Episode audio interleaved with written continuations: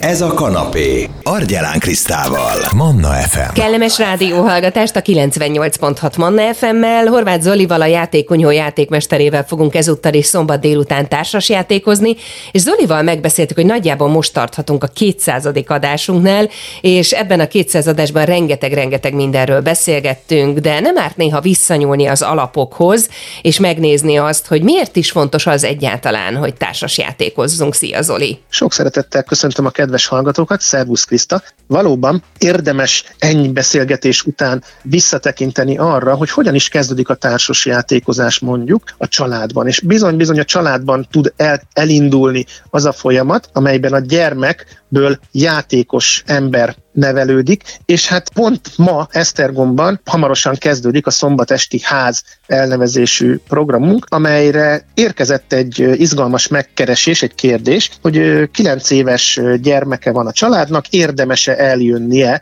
családként erre a társasjátékos alkalomra. Játszanak otthon azullal, és bizonyos izgalmas társasjátékokkal, és a meghívásban, a leírásban, az esemény leírásában az szerepelt, hogy fiatalokat is várunk. Hogy mit jelent ez a fiatalság?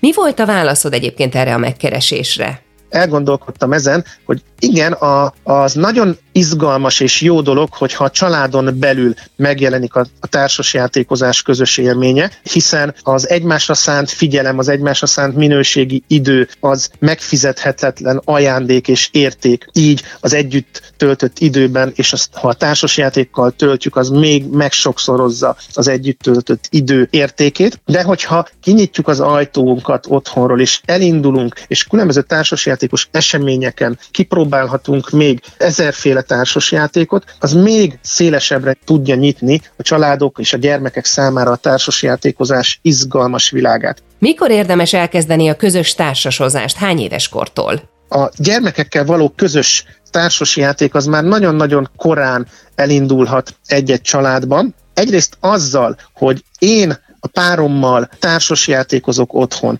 egymásra felnőttként, egymásra társasjátékon keresztül szánjuk az időt, az egy nagyon-nagyon jó motiváló és nagyon jó példaértékű és példaadó helyzet lesz a gyermekünk, a gyermekeink számára, hogy igen, a szülők is játszanak egymással, a szülők is átélnek különböző élethelyzeteket, és dolgozik bennük akár a győzelem, akár a vereség, akár az együttműködés sikerének, vagy éppen elbukásának szituációja, és ezeket megbeszélik és megvitatják egymással. Tehát a gyermek követi ezeket a jó példákat, hiszen ugye ismerjük, hogy a jó példa ragadós. Már hogyha ezekbe a szituációkba belehelyezzük a gyermeket egy játékos családba, és utána a korosztályának megfelelő társasjátékokat kínáljuk fel számára, és együtt leülve családként, szülőként, nagyszülőkkel együtt társasjátékozunk, akkor nagyon szépen játékos élményeket adva a gyermeknek, nagyon fontos játékos készségeket tudunk észrevétlenül fejleszteni a gyermekben. Ez akkor csak a gyerekeknek fejlesztő, vagy a felnőtteknek is tudja a készségeit fejleszteni, mondjuk az, hogyha rendszeresen bekapcsolódnak társasjátékos programokba? Nagyon-nagyon sok ilyen játékos készség jelenik meg, ami fejleszthető, de nagyon fontos, hogy az alapokhoz mindig vissza kell térnünk, a gyermekek játszanak mondat, ez nagyon so, hogy csak a gyermekek játszanak mondat, ez nagyon sok felnőttnél elhangzik, és legtöbb felnőtt valóban így is gondolja, hogy a játék az csak a gyermekeknek szól, csak a gyermekek körében elfogadott, és hogyha én felnőttként játszok, akkor az nagyon gyerekes dolog. Ezt elég sokszor halljuk még ma is, annak ellenére, hogy a modern társas játékozás az tulajdonképpen a 25-45 év közötti korosztályt erősen megcélozza, mint célcsoportot. Azt kell mondanom, hogy felnőttként is érdemes játszani, ebből is látszik, hogy hogyha a játékos gyermeket nevelünk a családban, ő játékos fiatallá válik, játékos felnőtté válik, és nagyon fontos arra visszatérni, hogy a játék legyen az gyermekjáték, legyen az családi játék, legyen az egy felnőtt társasjáték, komplex összetett stratégiai társasjáték, az mindig modellez, mindig modellezi az élethelyzeteket, és ezekből a modellezésekből nagyon-nagyon sok tapasztalatot tud levonni maga a játékos, és hogyha ezt egy picit tudatosítjuk, akár gyermekként, akár felnőttként, a játékban megszülető élményeket tudatosítva, akkor nagyon-nagyon sok készséget akár tudatosan is tudunk fejleszteni. Milyen játékos készségekről beszélsz, amiket lehet fejleszteni, akár egy-két konkrét dolgot is mondhatsz nekünk, Zoli? Alap esetben a társasjáték két nagy területet tud fejleszteni, gyermekként és felnőttként is. Az egyik ugye a társas és szociális készségek, másik pedig a gondolkodási, kognitív képességek. Ezek ugye könnyebben, jobban megfoghatók és számszerűsíthetőbbek. Ezek ugye a, a matematikai, a logikai, a stratégiai, tervezési, elemzés és különböző tanulási készségek. Míg a társas és szociális készségek ugye a, a türelem, az együttműködés, az egymásra figyelés oldaláról jelennek meg, és ez a kettő erősen egymásra hat, tehát a, a kognitív és a társas és szociális készségek kéz a kézben járnak egymással. És nagyon örvendetes az, hogy különböző társasjátékos eseményeken találkozhatunk újabbnál újabb, frissebbnél frissebben megjelent társasjátékokkal, bemutatva a családok számára azt, hogy rengeteg lehetőség van arra, hogy elmerüljünk a társasjáték világába,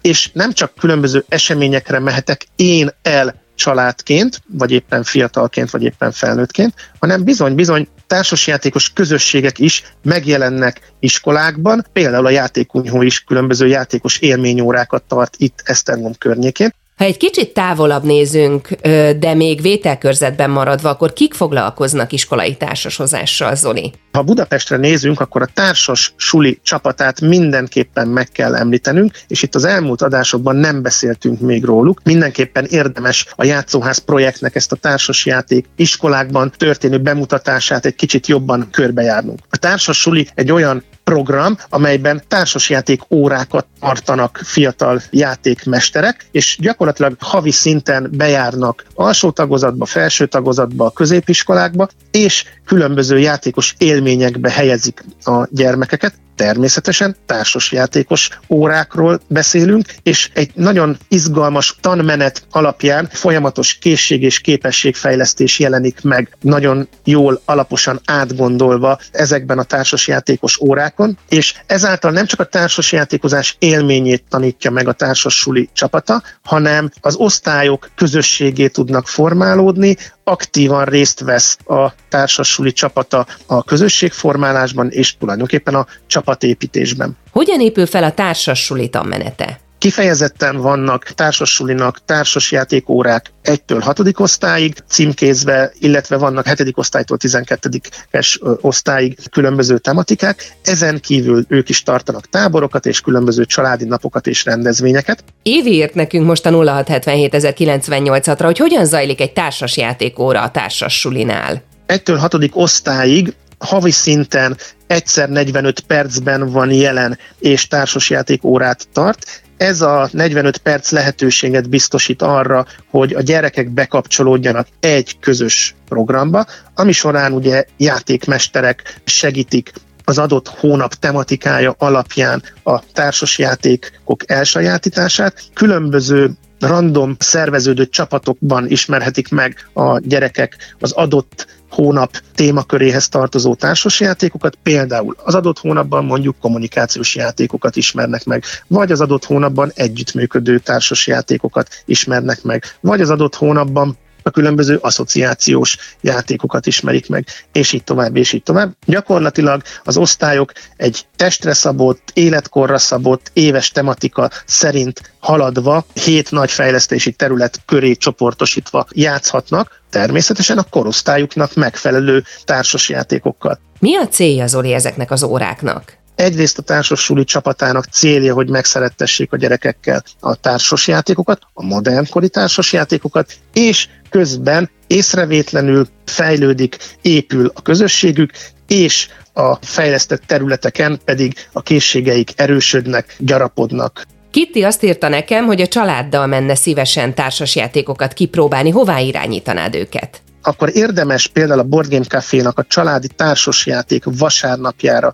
ellátogatni, ugyanis ez déltől este 6 óráig minden vasárnap a Board Game Café-ban lezajló kis esemény, és kedvezményes lehetőség van a gyermekeknek a programba való becsatlakozásra, illetve még az Ignáca Nyúl helyen lévő társasjátékos alkalmat emelném ki, valamint a társas suli csapata különböző családi napokat tart, például a B29 ifjúsági közösségi térben Budapesten. Ezekről egyébként, ha a maga a társas játékozás az iskolában témakör felkelti valakinek az érdeklődését, akkor érdemes a társasuli.hu honlapot tanulmányozni, és ott nagyon-nagyon sok ötletet meríthetünk azzal kapcsolatban, hogyha éppen nem budapestiek vagyunk, akkor hogyan érdemes egy társasjátékos foglalkozást egy iskolában, egy közösségben megvalósítani. De azért azt semmiképpen ne hagyjuk ki, hogy ti is a játékkunyhóval Esztergomban ilyenekkel foglalkoztok. Természetesen a játékkunyhó is rendelkezésre áll, és nyugodtan kereshetnek minket is ebben a témában, hiszen most már hosszú évek óta játszunk osztályokkal.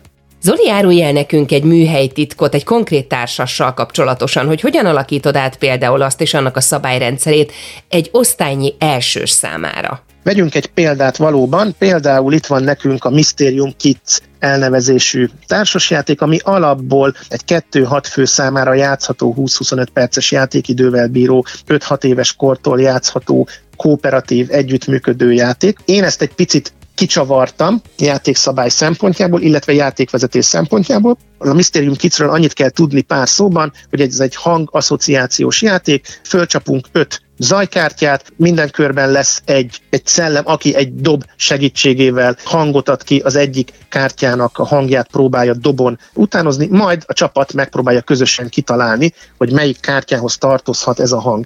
Hogyan módosítod a szabályokat egy egész osztály esetében?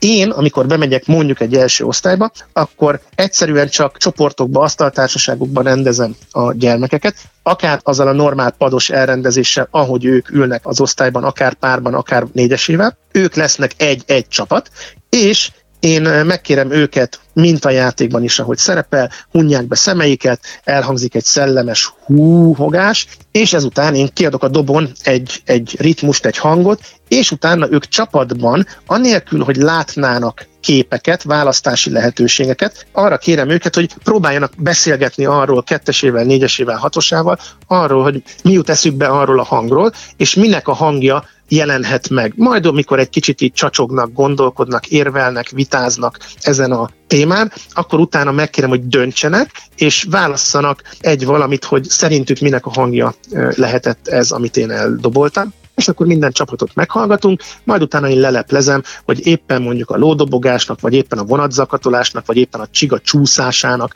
volt a hangja.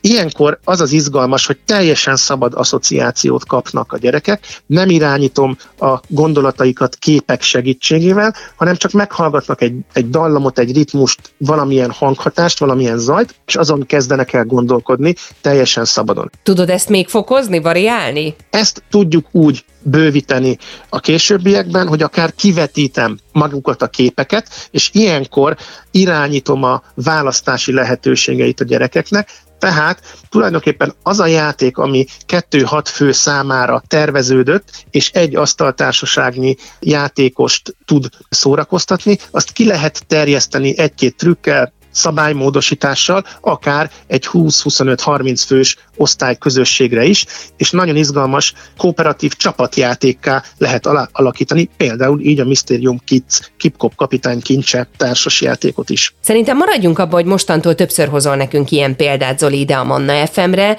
hogy egy társas játékot hogyan lehet nagyobb közösség számára átalakítani és élvezhetővé tenni, de akkor összegzésről mit mondanál így a mai adásunk végére? Az iskolai társasjátékozáshoz nyugodtan keressék a társasuli programjait, vagy a játékkunyhónál kérhetnek különböző e, információkat, hogy hogyan is játszunk e, gyermekekkel, közösségben, iskolában, klubban, vagy éppen társasjátékóra keretében. Nagyon szépen köszönöm, Horváth Zolival a játékkunyhó játékmesterével beszélgettünk itt a Manna fm és megbeszéltük azt, hogy nagyjából így a 200. adásnál járva néha nem árt vissza-vissza kanyarodni az alapokhoz, és felelevenítettük azt, hogy miért is fontos az, hogy megtanuljunk társasjátékozni, hogy milyen készségeket fejleszthetnek ezek a társasjátékok, és miért jó az például, hogyha iskolai környezetben kerül közel mondjuk egy gyerkőc a társasjátékozás világához. Hogyha valaki kérdezne, hozzászólna 0677 0698 jöhet ide SMS Viber üzenet. Manna, ez a kanapé, Argyelán Krisztával. FM.